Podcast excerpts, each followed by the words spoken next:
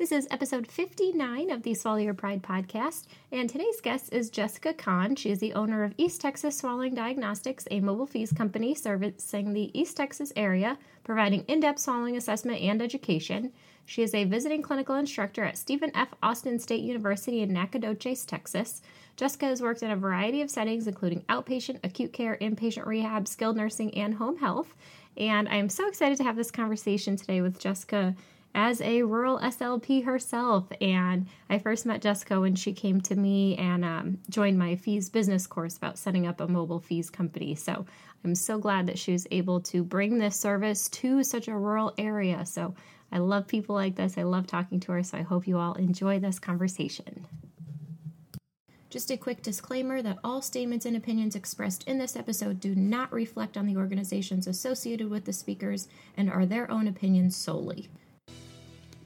Welcome to the Swallow Your Pride podcast. I'm your host, Teresa Richard. I'm a board-certified specialist in swallowing and swallowing disorders, and I know firsthand how much confusing and conflicting information there is out there about how we assess and treat swallowing disorders.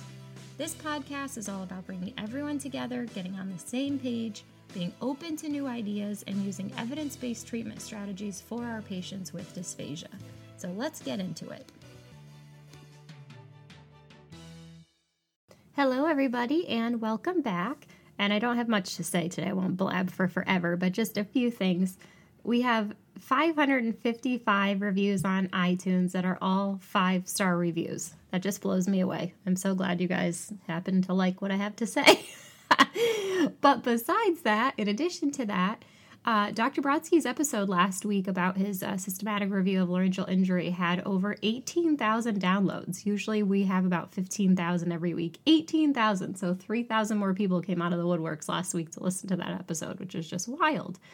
Which brings me to my next point that we are close to five hundred thousand downloads for this little old podcast about dysphagia, which it's just crazy to me. Um, but again, so grateful for, for all of you that are listening, that are spreading the message, that are, you know, I do this just so that I can help you pour into your patients and help them out. So I'm so grateful to all of you for listening. And I do want to read one of our iTunes reviews today because I haven't done that in a while. I keep getting out of a habit of doing things. But uh, this was called Not on Dysphagia Island Anymore, written by Caitlin. I truly can't commend Teresa enough for this podcast. I've been listening for about a year, but I'm always blown away with the diversity of topics as the amazing things I learn from each episode. As a newer clinician, I am so thankful for the opportunity to not only utilize evidence-based practice, but to listen to it in a fresh, interesting way. It has made my commute that much better, and I'm always looking forward to each week's episode. Although I love the thought of being on an island, I don't feel alone and stranded on Dysphagia Island or want to put myself on an island after listening to these. If you haven't become a part of the Medical S L P Solution group, you need to now. Keep up the great work, Teresa, and enjoy some wine. Thanks, Caitlin. I would love to. After I record this, I probably will. Um, but yes, thank you so much, Caitlin. I love every word of what you said there. Uh, and also as an update, when is the Medical S L P Solution going to open back up again? Hopefully any day now. Um, our brand new website was supposed to be open, was supposed to be up last week. And as of yesterday, they were still putting some final tweaks on it. So it's still, I, I was like so excited to come on and say, it's back open again. Come join us. But wah, wah. So here we are. So if you want to get on the waiting list so that you know as soon as we open it, you can go to Med S L P Solution dot com. Otherwise, just wait for me to scream from the rooftops when the new website is alive and well. Uh, and I know it's premature. I don't know why this popped in my head, but we will be having a booth at the Asha convention this year. So come by and see all of us. I'd love to meet all of you guys. And I am doing a talk uh, with Karen Scheffler on Saturday. So um, getting ready, preparing for that. So I feel like Asha's so far away, but it's really not. Um, so I hope to meet so many of you guys there, and I hope you really enjoy this episode with Jessica. Hi, Jessica. Hey, Teresa. How are you? I'm good. Good, good. Thank you so much for joining us. Yeah, thanks for letting me come and, and preach for a minute. Yes, I'm so excited to have you talk about this topic because I know, well, I do know, but there's been a lot of people that have emailed me and sent me messages that are not so friendly about when I'm going to talk about the real world of S L Ps that live and work in rural areas, and they don't have access to any of this stuff that we're talking about. And when am I going to finally get a grip and talk about the real world? So here's your break, Jess. We're going to talk about the real world tonight. Well, I can definitely paint that picture all day long. Good. All right. Um, so before we get going, why don't you tell everybody who you are? I teach at Stephen F. Austin State University. I'm a visiting clinical instructor there. So I teach in our grad program and our undergrad program. Um, I also am the owner of East Texas Swallowing Diagnostics, which is a mobile fees company for all of East Texas. I work for a home health company, supervising um, assistants here in Texas and some C F Ys. Oh, I also am a P R N at the hospital here in town. All the things. All right. Well, thanks so much, Jess. So it sounds like you kind of do everything in your town. Yeah. Um, in rural areas, that usually ends up being the case. I only know a handful of therapists that just have one job. I used to be one, and I said I would never have that's, more that's than crazy. One job, and now I have four. Yeah. So. All right. So what are we going to talk about? Where are we going to start tonight? Well, I wanted to talk about the rural therapist and how it's just so different than living in a city. I even, I tried to get my certification in swallowing, my board certification in swallowing, and I just don't see a high enough caseload of dysphagia because I have to also do everything else. Um, if I don't, then there is no one else. People drive an hour just to come see me, and I'm not that special. Uh, so if I turn some away, there's nowhere for them to go. So I wanted to talk about first just what, what my definition of a rural area is. So I live in Nacogdoches, which we also call Nac a Nowhere because it's in the middle of nowhere. Um, Nacogdoches has thirty-three thousand people, which sounds like a lot to me, but apparently is not. Um, the next, the first big like true city is at least an hour and a half away, and that's Tyler. It has one hundred four thousand people. Woo! Um, and then Beaumont has one hundred eighteen thousand. You have to go more than three hours away to get to Dallas or Houston, um, which is where most people go for their specialists. They're not going to go to the little doctor down the street who's been here and treated them since they were a kid. They're going to go somewhere and see someone who does this every single day. So for my patients to go see their neurologist, or if they have cancer and want to go see a specific oncologist, it's a three-hour drive. So for me to talk to those doctors, that's sending them a fax that won't go through because their office is so busy, trying to get on the phone, which isn't going to happen because they're only in their office one day a week. And so it's just, while I know that to an extent these happen in bigger cities, it's just, I don't feel feel like it's the same level. I don't know. Do you have do you have faxes that don't go through every day? Oh, yeah. But I, I'm not sure. I don't know the last time I faxed something either. So. Well, then there you go. You fax okay. all the time. Um, the hospital I work at, you cannot receive an electronic fax. We cannot send an electronic fax. So it's the machine and the paper and the dial tone and the whole work. Oh, my God, Jess. Okay. That would just that would just drive me up the wall. But. Yes, it's very special. Yeah. But because there's there's nobody here, most of the therapists I know have, you know, like I said, multiple jobs, and they're having to do multiple things. So um, they're usually the patient advocate. We're advocating for referrals. We're advocating for services. We're advocating for all of these things. We're usually also kind of the case manager. A lot of my patients joke that I'm their primary case manager. Like they want their doctors to call me, even if it has nothing to do with what we're treating, they want me to do it. Yeah. Um, I also have control issues, so there's that. uh, and then we're also usually the educator for the families, for um, the physicians a lot of the times, for other therapists, which, you know, that's par for the course. We, we should all be educators, hopefully, but it's just, it's a whole different world. Yeah. Um, Whenever I I was really blessed to do my C F Y in a hospital because it's rural and there wasn't anyone working there. Um, so I was working in outpatient, in acute, in inpatient, in the specialty hospital, and um, sometimes in the E R, not very often. But I literally did all of it as a C F. With my C F supervisor was also on site, but had been working in this hospital by herself for six years, ten-hour days, and every weekend. And so she was just pretty much like ready to leave if they didn't hire someone. So because of that, I got a really good, nice, rounded experience. I got to see all of the different things. And so that's really served me well now that I'm literally one of the only therapists who will be able to treat this. Um, we have lots of pediatric therapists in the area, home health, E C I, and we have an outpatient clinic at each hospital that takes, you know, peds and adults. So it starts to get really limited, especially when we talk about insurance and who's going to accept and not accept insurance. Yeah.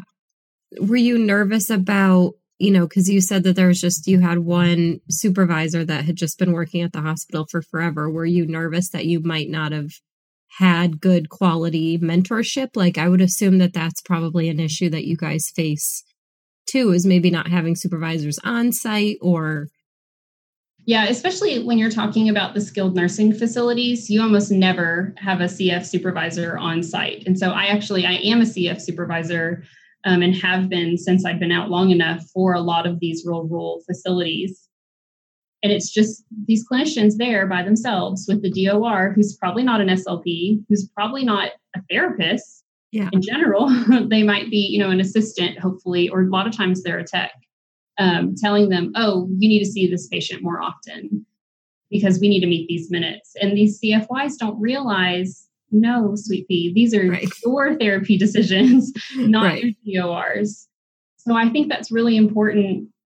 Whenever they go out and get these jobs, they're so excited. I'm going to get a job at this facility and I can run the show. And they think my supervisor won't be there. I'm not worried about it. And then they get there and there's no support. Nothing is set up at all. And it's just usually not what they expected. Um, so I have lots of students who will text and call me, not because I'm their C F supervisor, but because I'm someone they know will answer.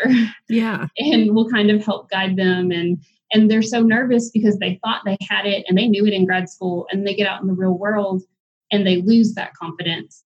They still know it. They didn't forget anything. They just don't realize that they know it. And there's no one there to confirm what they know and to keep reassuring them. So what do you what do you think is the answer to that, Jess? What what can you recommend to C Fs that are coming into a job like that? I really think any therapist in the rural community, whether you're a C F or you've been out for ten years or twenty years or however many years, you have to know who else is even remotely close to you. If you're in a skilled nursing facility, you need to know who's in the next town and five towns over.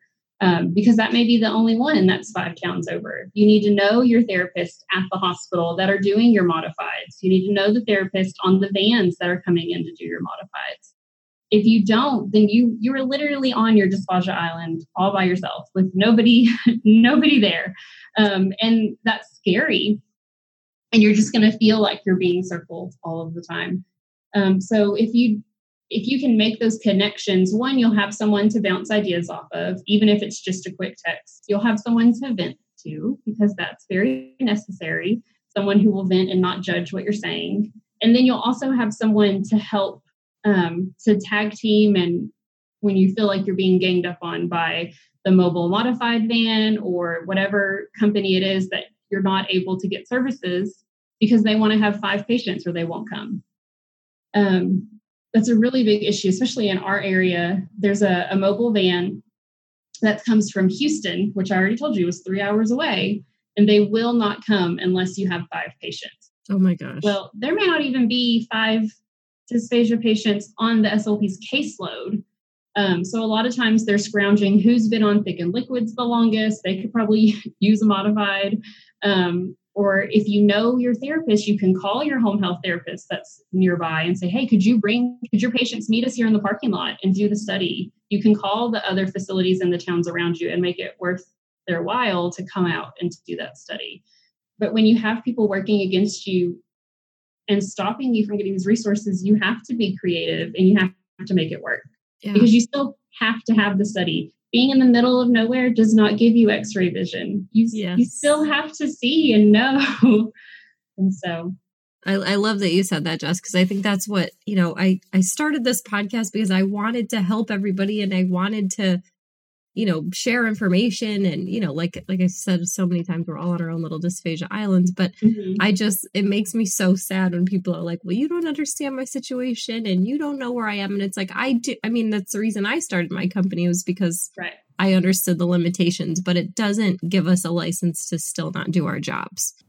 And if you are interested in purchasing a mobile fees unit, if your facility is interested or you're interested yourself, please check out our sponsor, that's EndoHD. EndoHD is a true high-definition endoscopy system created specifically for S L Ps by an S L P for conducting fee studies. It's a true high-definition fees imaging system with H D image display and capture, crisp color image, unsurpassed digital clarity, an H D image with better resolution than legacy systems, and you can view details of patient anatomy with double the resolution of standard defini- definition video.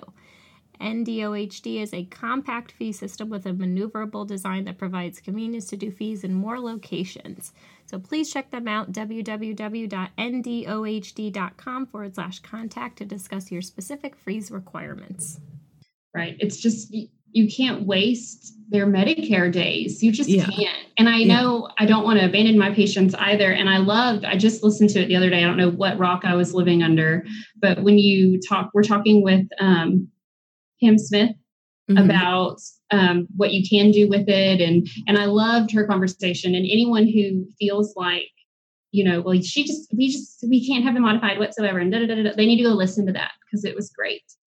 And at the same time, I do feel like in the rural area, we have a whole different kind of patient population. When we're talking about a skilled nursing facility, I was I refer to it as they're not really true skilled patients. They're not coming to your facility just for those days and then going back out in the, the community outside your facility. Most of the time in these little bitty towns um, that maybe have a stoplight, these are residents who are long-term care residents that are just being reskilled because they fell, or they're reskilled because they had a U T I and went out to the hospital and now they've come back and their dementia's progressed a little bit. These aren't, you know, a patient who had a stroke, a patient who has a new diagnosis of Parkinson's. These are long-term care residents with lots of cognitive issues. Um, and it is a different patient population. And some of those patients, you're going to know that it's likely at least not to be pharyngeal, that it's more oral or more sensory. I loved Ed's last podcast too, where he was yeah. talking about the sensory. And you need to be working on that while you wait for the modified, because you you know they're not swallowing anything. So what are they going to swallow in the modified? Nothing. Yeah. So don't send them for that yet. You know you have a hundred other cognitive goals you could be working on. So keep working on that, because if they're not paying attention, what what are you going to do? You're just going to shove a spoon in their face and hope they swallow it. It's not skilled either. Yeah.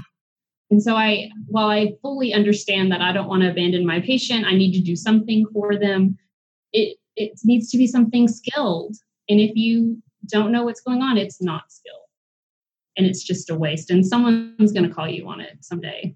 Yeah. And I'm sorry, but that's, that's how life works. Yeah. I, I was talking to a friend the other day, and I don't, I won't mention her name because I don't know if she wants me to mention this, but, but we were talking about, um, you know, she got called on a court case. And she just, she could not even defend the S L P because there was not even, not even a lick, a touch, a single discussion that the patient might need an instrumental. Right. It was just like, you know, trialed some few sips of water, trialed a cracker. You know, it was nothing that mm-hmm. appeared even remotely skilled. You know, and she said she just filed through like eighty pages, like eighty days worth of notes, and there was nothing recommending an instrumental. You know, and it's like, how how can you defend yourself in that case? Right. You know, and, and then whereas she's had other cases too, where it's like the therapist said, you know, modified recommended. However, due to, you know, could be in your situation, can't get a modified today right. because of rural limitations, you know, but at least the S L P is going there and thinking that that is what this patient needs. Right. And then that brings up something else. If, if what you're doing is skilled, you should document it. Right. I, right. I've read so many of my, my C F Ys that I supervise, and I read their notes, and, and it'll just be like, you know, patient tolerated a third of their diet. But then I talked to them about their patient and they're like, yeah, we did effortful swallow twenty times and we did da da da. And I'm like, well, say that. In right, right. You have to. Right. And so, um, especially in a rural area, I feel like you really have to document that, because then whenever you're fighting for these things and they're being refused, well, then you have that documentation and you can say, see, look, I've been doing X and Y and Z, but I, I can't see it, so I can't fix it. Yeah. They need to know what you can and can't do. And if you're not educating your administrators or um, your patients, if they're an outpatient or home health, if you're not telling them what they need and being honest, then, then they don't know. Yeah. That's our job to play. So I feel like, you know, we always talk about skilled nursing facilities, I think, because that's kind of where we, we feel the most alone. But I really want to talk about outpatient. That's where I worked the most and I love it so much. Yeah, yeah. Especially um, in the rural area, because I get to see people from the cradle to the grave. Like literally one day I evaluated a a one-month-old that was breastfeeding. And that afternoon I saw a one hundred one-year-old. Oh my gosh. So it's like all in the same day. And it's yeah. my favorite thing. But um, when we're talking about these rural areas and outpatient, especially, or private practice, they're literally driving to come see me, usually over an hour from these little towns, because they have to go to the next, to the big town, which is not a big t- town, to come and get services. And so that may mean they drive an hour to see me for thirty minutes. And then I'm recommending, oh, I think you need to go do this modified at this hospital in the next town over on a different day than you're coming to see me probably. Um, And so that just adds such a burden to these patients who already can barely afford to drive to you often, because we don't have public transportation, not certainly not from town to town. Maybe some of the larger ones will have a bus, but that's it. One bus that you can't find the schedule for, and that is maybe stuck behind a tractor somewhere. It's some good cognitive therapy for everybody to figure out right. the bus schedule. Yes. But if you're not communicating with all the other S L Ps that are doing the modifieds, or if you're not communicating with those patients, you know, what you need, then you're really putting them under a hardship. And it takes a lot more planning for these patients that are in a rural area, especially if you're working on, um, let's say you're working on swallowing and you, they had a stroke, you know, last year, and you think, well, maybe they have a paralyzed vocal fold. Well, they need to go see an E N T. Well, you can't just willy nilly be like, oh, just Just go see that E N T down the road, because they're not down the road. And if they are, well, maybe they're an E N T and all they right. do is put tubes in all day. Or maybe they literally never look in anyone's throat for whatever reason. Well, you're not going to know that they have a paralyzed vocal fold, and they're just going to get a report back that says all clear. So if you don't know the resources that are there and what their limitations are, it really just starts to to pile up and to be a burden on those patients, which is, again, why I'm, I can have control issues. And so, because I'll just tell them, okay, you're going to do this at eight o'clock and then you're going to go over here and we can do this all in one day and we'll save you all the gas. And there you go. That's great. so, yeah. I, I think that's such a great point. And I know that I even feel that way, like in urban cities, like right. even in big cities, you know, th- there's so many times that I'll have a patient say, oh, well, I saw this E N T, and it's like, I know that E N T. They, you know, I can guarantee you they didn't even look in your mouth, you know, because right. like you said, they're used to putting tubes in all day. Um, you know, so I, that's such a big thing for, I think, everybody, no matter where you live, is to know who the specialists are, because you don't want to waste people's time. Right. You don't want to waste the specialist's time. You don't want to waste the patient's time by sending them on a, you know, wild goose chase. And then they come back to you and say, there's nothing wrong. And we say, no, but clearly you have a paralyzed vocal fold. Yeah. Yeah. So. So I can hear the protests now, but if I have to call all these doctors and schedule all this, my productivity is just going to crash. And I, I really, I, I truly say to these, those people, you really think a facility that won't hire another P R N therapist because they can't find one is going to fire you because of your productivity. Like, it's not going to happen. And someone's yeah. going to email and say, I got fired because of my productivity. And I'm really sorry. Yeah. But in general, If if your facility can't even find P R N help, there you're probably pretty safe. As long as yeah. you're not showing up with twenty percent productivity, which that's a whole nother issue, you should be good. You need to just do what your patients need, and you can't stress about that. You just you have to know that you're doing what's right for your patients, and that has to be enough. And and I know, I mean, you have kids, or you're a single parent, or you you have all of these responsibilities, and and that's that's hard and difficult. And I don't want to um, belittle that in any way, but but you also have a responsibility to these patients. And do you really want to cut any of that? Just do what you you have to do. And I don't know. I'm very cavalier about that, though. Like, yeah, no, I completely agree with you. I remember um, my boss had said something to me. This was like a long time ago about my productivity one day, and I like flew off the handle because I was like, I've literally been on the phone calling every doctor, trying to schedule every M B S. There's no hospitals that have any openings. I can't find any specialists. Like, does it look like I'm sitting here eating bonbons all day? No, like I, I am, I am out advocating. I am trying to find specialists for my patients. And he was like, okay, you're totally fine. Yeah. I, you know, so I, I think people appreciate, I think there's a difference between having crappy productivity because you are sitting around right. eating bonbons all day, or there's having crappy productivity because these things don't specifically count towards your productivity, but they are things that have to be done. Right. And if you're at a rural facility, chances are your D O R is only there for three hours. And then they go to the other facility they're a D O R for. And then they go to the other facility they're a tech for. So they don't know what you're doing. If you don't write it down, I, I tell them, like, if you're worried about your productivity, you write down from nine to nine thirty, saw Miss Jones. From nine thirty to nine fifty, talked to Miss Jones' daughter on the phone without Miss Jones present because she was in P E T. From nine fifty to whatever, and just write it down. Yeah. From ten to ten twenty, spent time writing this list. I mean, yeah. just put it down. Yes. And just prove it, because they don't know what you're doing. And and I've literally seen other types of therapists in some facilities just sit there on their phone with their feet on the desk, not even a patient in the gym. Like, they're just hanging out. I'm like, how do you have time to do this? Yeah. So I know in general as S L Ps, like we're, we're doing all of the work we need to do, but just like you have to document your note, you need to document your time if you're worried about someone holding it against you, that you're doing your job for your patients. Yeah. It's just crazy. Yeah. I love what you said too about documenting. You have to document what you did that was skilled too, because mm-hmm. I think that's such a good point. So many people write, you know, just did exercises, you know, and that could right. be anything from tongue wagging to, you know, effortful swallows. Right. So. And, you know, and we, I talked about the D O R not being on site, and, and I've never worked anywhere except for a rural area. So this is my understanding, is in larger facilities, there's a physician like that's at the facility, right? Sometimes. Yeah. Sometimes. Okay. Yeah. Well, that's never the case yeah. in the rural area. Um, there's not a physician that's there. There's not um, a dietitian that is there only. There's not a social worker that is there only. Um, there was one set of facilities that I had a, a previous student work at um, when she got out.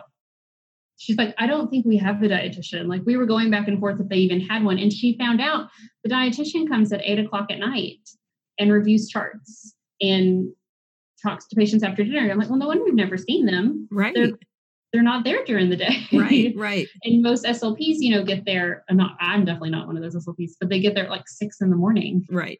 So they can catch breakfast and catch lunch. Right. And so you don't have these people at your disposal easily. And so not only are you trying to, to keep your productivity up during the day, but then you they'll often spend their time off the clock calling other providers. And it's just crazy. Does that give you an excuse just to not try to get in touch with them? No, it doesn't. But call them during the day when you're getting yeah. paid. Yes. And so, and I've, I've so many S L Ps, and you see this all over Facebook too. They'll sacrifice their clock time. They'll clock out, and then they'll call family, and then they'll, that's still part of your skilled treatment. Now your D O R may not be counting it as your skilled treatment, but that is, that's part of it. You need to be getting paid for that time. Yeah. Not off the clock. Um, certainly don't document off the clock. We've, I feel like that's been well covered, but we'll just say it a couple more times. Yeah. Yeah. Don't document off the clock. Do you guys, do you go into this with your students, Jess? A lot of yes. kind of this bill. Yeah. Yeah. Yeah. I um, teach the neurogenic communication disorders course is what I'm teaching this semester. But I also teach, we have like a mini course here that's just over the medical S L P. So I teach, you know, what the different facilities are, what the rules and regs are for those facilities, problems they may run into it. Um, and then last year, I think it was off of one of your podcasts, I implemented the project where they had to advocate for a piece of equipment, and I just got to say no all the time, which was so much fun. Yeah. No wonder the administrators do it. Yeah. And so I make them fight for these things. And, and I'm a very passionate person, and I think quality of life matters. And I, I implement that in everything, even in my undergrad class. Like, they know, okay, it's the patient's decision. Quality of life is most important. And they're just little undergrad babies. Like, they don't know anything. Yeah. But they know that. And so, and I, I tell my students too, you know, if you want to work in a rural area, because anecdotally, I think you get paid more in a rural area because they need more therapists there. And there's not a line waiting behind you. Um, at least in Texas, you do. So move to Texas. I don't know. uh, but I tell my students, you know, go get a site at one of these areas so you can go ahead and meet those therapists, because they're desperate for help. And if you're going to come into their area and help them and pour into their patients, they're going to pour into you. Um, and I think if you are at a facility and you desperately need help, you need to call a university and have them send you a student, not to help you with your caseload, because that's not what happens and that's not how that works, but to help you once they graduate. I would say call a university and say, only send me a student who's interested in living in this area one day. And then just pour into that student so that they feel, one, that they want to come work at your facility and help you because they love you. And two, that, that there's a team there that they can be a part of, because that's their biggest fear, is they're going to go somewhere and not be supportive, not have anyone to help them or to kind of guide them. So I really think students are fantastic, not just for the knowledge they have, but for what they can give you after they graduate. I think that's such a good point, Jess. I know there's two buildings that I go to now, and the they the S L Ps that were there were students there uh-huh. before. So it's so nice to come back. You know, I'm like, oh my God, you were just a student a few years ago, and now you're, yeah. you know, the real deal here. But you're so right, you know, and it's because the S L Ps did take so much time to, mm-hmm. as you said, pour into them and educate them and, you know, give them all this this extra knowledge. So, you know, they feel valued to come back and work there. Mm-hmm.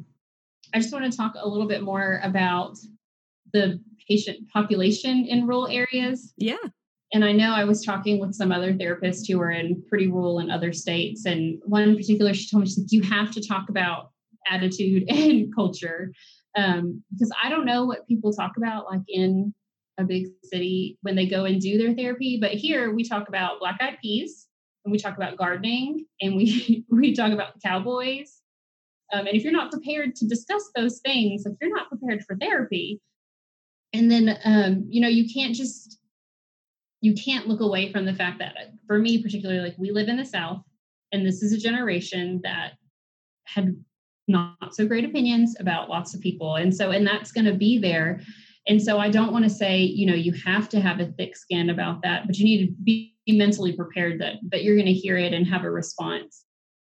I, that you're going to get called sweetie. I know a lot of people don't like that. I personally don't mind being called sweetie. I think it's precious, yeah. But they're, they're not going to want to talk about stopping and eating, not eating their catfish anymore. They're not going to want to talk about not eating fried chicken or chicken fried steak, um, or mashed potatoes and gravy. And, Um, they're certainly not going to want to limit any of their fried foods, much less, you know, manage their reflux, as I'm sure everyone knows. Yeah. But it's just a different world. And I've had therapists who um, even just came from Dallas, and they were working in a little town in this area, and they they just butt heads with the patients. They butt heads with the staff, because everyone that worked there has lived in this town their whole life. Miss Susie is was everyone's second grade teacher. You know, Mister Johnny was the preacher, and, and you just know everybody. And then there's an outsider, and it's hard and it's difficult to break through that when you're not from the community. Yeah. And so, um, a lot of the therapists that I've been in, some who were travel therapists, have the hardest time. Um, but even the ones who live just a couple towns over, it's just always really difficult. And so I don't know if that happens anywhere else. Yeah, no, like I mean, I think that's just a good lesson for everyone. I think everyone needs to be mindful of different cultures, you know. Mm-hmm. we're special. Yeah. Yeah. Don't know. Let me, so let me back you up. So you talked about, you did like an advocacy project and, mm-hmm. you know, said no to everybody, but I think that's a topic that comes up a lot because, you know, people say to me, well, you know, it's nice that you're promoting these products or that you have people that come on and talk about these great new technologies, but I live in this rural area and we're never going to get that kind of equipment where we live here. Mm-hmm. What, what do you say to that, Jess? Um, my answer to the maybe therapy materials or equipment is to be creative and to be persistent. So you need to demonstrate why you need that, what's going to make it work. Um, you need to grab on to a similar type facility that did get it because someone is going to have it. So whether that means you make a Facebook group for East Texas and you just say, hey, does anyone use um, Synchrony? Because I really want this in my facility. Can you give me a like a little blurb about how great it's been so I can help sell it? Or can you have your administrator call my administrator? Because that might happen. It's a possibility. Um, or your D O R, call my D O R. Or can you call them? And if we support each other and give to each other, then it, it's just, it's going to make it so much easier because you can't fight a battle on your own. So whether that means it's a whole nother facility within your parent company that's supporting you or a random facility, or hopefully your D O R supports you again, you know, hopefully.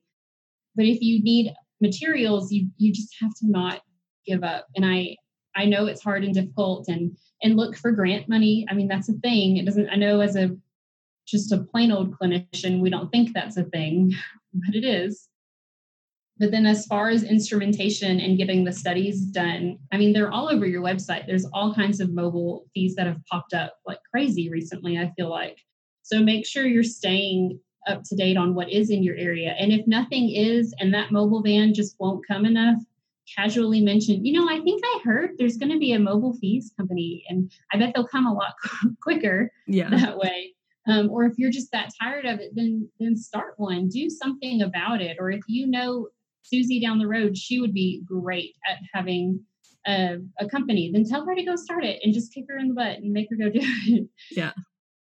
But you can't just passively sit there and just wait for it to happen, because then it's not going to happen, or you're not going to know it happened. And, and I think I just, you know, I love what you said, because I, I always get so, I, I don't want to say annoyed, but I'm going to say annoyed when people say like, you don't understand, I live in this rural area. Like we can't get things like that. You know, it's like, just because you live in a rural area doesn't mean you can't have nice things. Like everyone can get nice things. Like I'm pretty sure you guys still have budgets too. Um, you know, they may be a lot smaller, but, you know, I think, I think that's where you say community can be so valuable, because if there are, you know, three facilities under one parent company, if the one parent company can, you know, advocate for the equipment, then right. that's great. You know, you may not be your own only building getting the equipment, but if you can get some other facilities on board too, I think that's when it's so valuable to, like you said, know all your right. neighbors and get to know everybody. And right. I know a lot of facilities, um, they'll buy just one, um, well, when it was really, when it was just VitalStem, they would buy one unit and they would share it yeah. and they'd have to drive it over to the other one, but they got it done. Um, and so amp care, you know, it's a little bit cheaper. So usually they have their own now, but the therapists within the facility, if, if there's more than one therapist, they'll still have to share it. Yeah. Um, and we do that at the hospital. Like I'll carry it over to inpatient rehab and then carry it back to outpatient, and the other therapist will take it upstairs, and and you just you've got to work with with what you have, and you have to not be complacent with that is the other issue, because let's not pretend that P T gets new equipment at least every other year. Right, and the treadmills don't time? have trouble finding rural Texas there. So. Right, yeah, yeah, they're still there. Yeah, um, and all the bikes that they put them on, and there there are budget issues there, but if If you can demonstrate to your facility, look, these patients are going to, you know, Happy Town down the road, then because they have these resources and we don't, well, they're going to get on board and they're going to get the resources. You just have to, to be aware of how it's really, how it's truly affecting your therapy and your caseload. All right. Yeah. I just think everyone should make friends. That's, that's my main point. I agree. I agree. So, um, you know, I talked about how in a rural area, we all have to do a little bit of everything. So that means that two years into my license, I had a patient who had a total laryngectomy, who drove to see me an hour and a half away, who came from a hospital in Houston that did, she says at least, did not teach her how to clean it, did not teach her really what even it was. Like, she didn't have any idea, didn't warn her that she wouldn't have a voice. Essentially, she was there for a week afterwards, and and now she's driving to me for outpatient. I have never even seen a laryngectomy up close. Um, they, no one filled out her form to get her an electrolarynx. Um, I mean, nothing. Like, we, we had nothing. So, um, I, I really think we just have to be honest and tell our patients, you know, I have no experience with this. I've never seen this before. I've read about it in books, but I, I don't have any experience. You can either drive to Galveston, which is like four hours away from me, um, and see this therapist there who does have a lot of experience with it, or we can work through this together. And this patient, who was driving an hour in the summer in Texas with no air conditioning in her car, chose to keep coming to me because I was closest, and because my hospital was also going to give her, um, put her on charity so that she could come. So, but I was honest about that. And I told her, I don't have any experience. So I had to find a mentor, and I had to figure it out. Um, that meant taking C E U courses. That meant late night phone calls. That meant Google searches. That meant all of these things after hours with, at the time I had a newborn. Like, you, you just have to do it. But had I just said, oh, I can't see you, well, I don't, I don't know what would have happened to her. She certainly wasn't able to drive to Galveston. Had I just said, oh, yeah, I've got this, and just winged it, well, that's a waste of her time and a flat out lie. And I don't feel like that's very ethical. Right. And so while I didn't have experience in that, I got experience, and I was honest, and she knew it. She was fully informed and was prepared to learn it with me. And so, and she was so wonderful. I love her so much. and, um, but we got her, um, we filled out her paperwork to get an electrolarynx, and we were working on her understanding what her new swallowing felt like, because it was just so different. We got her a loaner one, and just, it was so good. Yeah. And I don't know, like, what would have happened otherwise. Yeah. So I just feel like, you know, it's easier to say in a, a large metropolitan area, oh, this isn't my area. So, but, you know, Jenny, she does this really well. She's great at it. And it's an app. It's five minutes away. Um, but you, you just, if you absolutely have to, then you should say no. But if you feel like you can figure it out, and I'm very much a, oh, let me look that up type person. Yeah. Then you need to, to be honest and try to do that. Yeah. I, I love that so much, Jess. I think I'm, I'm so, um, I can't even think of the word, I guess, encouraged and invigorated by so many S L Ps nowadays that are taking that initiative. You know, I, I know that ethically we have to do the right thing by our patients, and we can't just treat things blindly. But I think there's finally this movement in S L Ps, like empowerment al- almost in saying, I know where I can find a mentor, or I know this person knows this information, and maybe I can seek them out and have them help me. And I think that's what this is all about. You know, as you said, it, it stinks to just tell a patient, no, I'm not, you know, qualified to do this, but right. You know, I think it's so great when you can reach out to a mentor and get some help and figure it on out. Yeah. I mean, especially with social media, I mean, even take it further than just asking for advice, like ask someone to like, hey, is there anyone willing to just talk me through the next month or so? Like, just give me a month of picking your brain. And I guarantee someone is going to say, yes, I'll do that. Yeah. I'll, I'll do that. I don't know how much wisdom I have, but I will totally do that. I have people text me all the time, and I've never met them in person. Yeah. So, um, and I'm not that smart. I'm just willing to help and to help figure it out. And if I don't know, I, I will look it up. I, well, I think that's it, Jess. You're very resourceful. And I think that's what a lot of people are just trying to get other S L Ps to do and to become, is to just be empowered and know where you can look things up. Right. Being in the middle of nowhere, it does limit your internet. Like, I have satellite internet, so yeah. I can't, I can't. get on and watch a live stream, but I can find better internet there you and I go. Can take care of it then. There you go. Uh, so it, it can limit your resources to find information, but it doesn't stop your resources to find information. There you go. I think that's the, that's the kicker. Yeah. Yes. Oh, I love this, Jess. I'm so glad you're talking about this. you know, I th- when when you said you wanted to talk about this, it was like just this huge light bulb that went off in my head because it's, you know, everyone has their limitations. Like, I mean, there's mm-hmm. even limitations in big cities. There's limitations everywhere, but it's like you can't just be a crappy therapist because of your limitations. Right.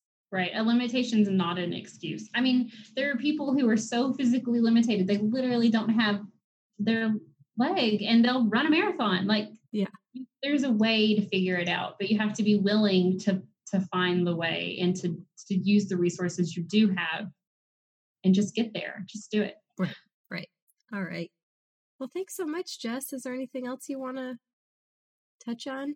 The only other thing I was going to say, which I mean, you say in all of your, your podcast, is I was really blessed in my C F Y. I had two different supervisors um, because they had to, one of them left halfway through. And my first supervisor, she was really big on seeing the patient as a whole, and voice was like her thing. She loved it. So I learned way, way too much about voice that I don't really use now, but so much.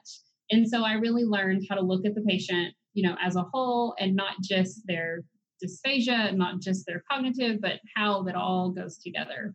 And then my second C F Y supervisor, the second half of it, she um, used to be a respiratory therapist.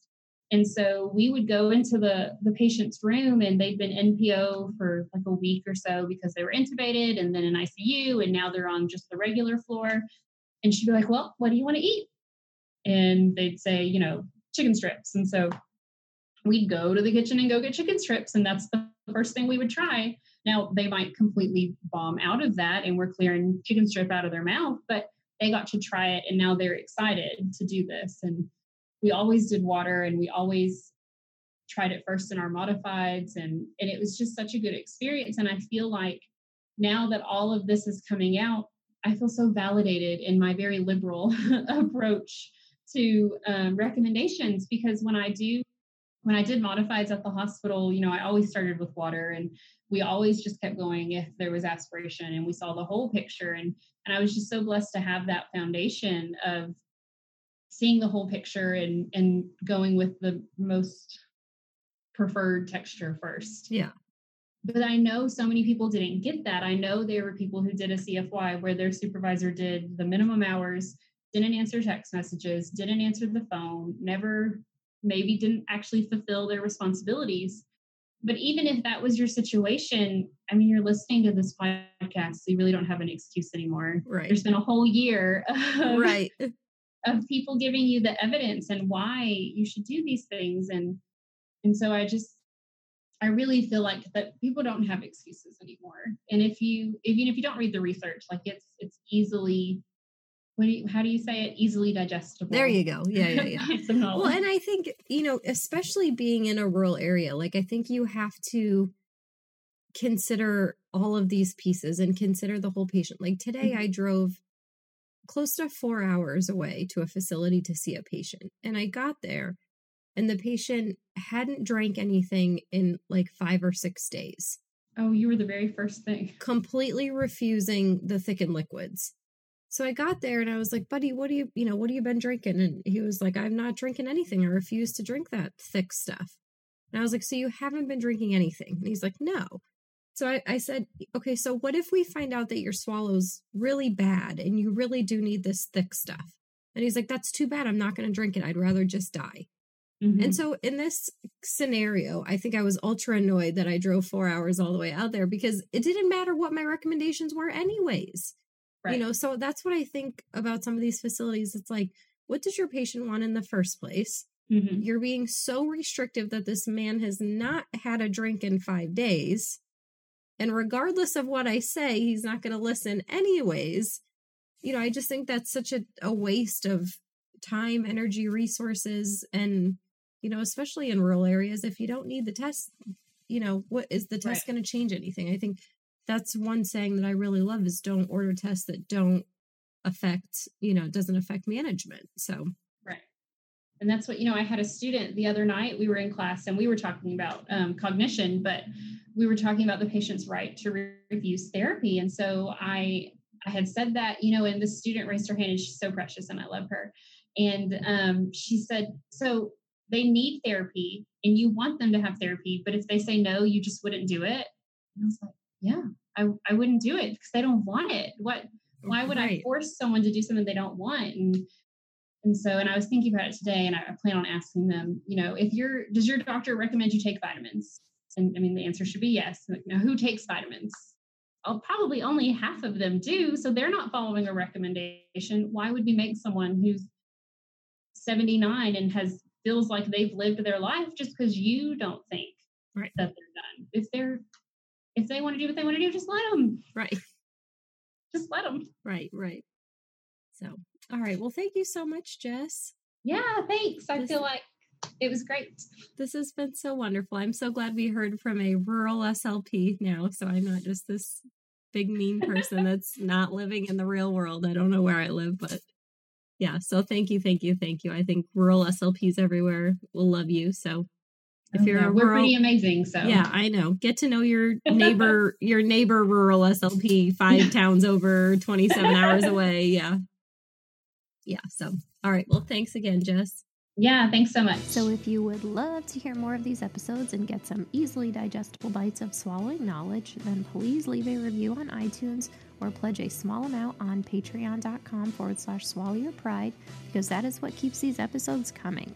Also, don't forget to subscribe, share with your closest colleagues, and show notes will always be available to download over on swallow your pride podcast dot com, where you can also be notified of the latest podcast episodes. Also, credit to Stephanie Jacobson for her incredible editing skills, and thank you so much to all of you for listening.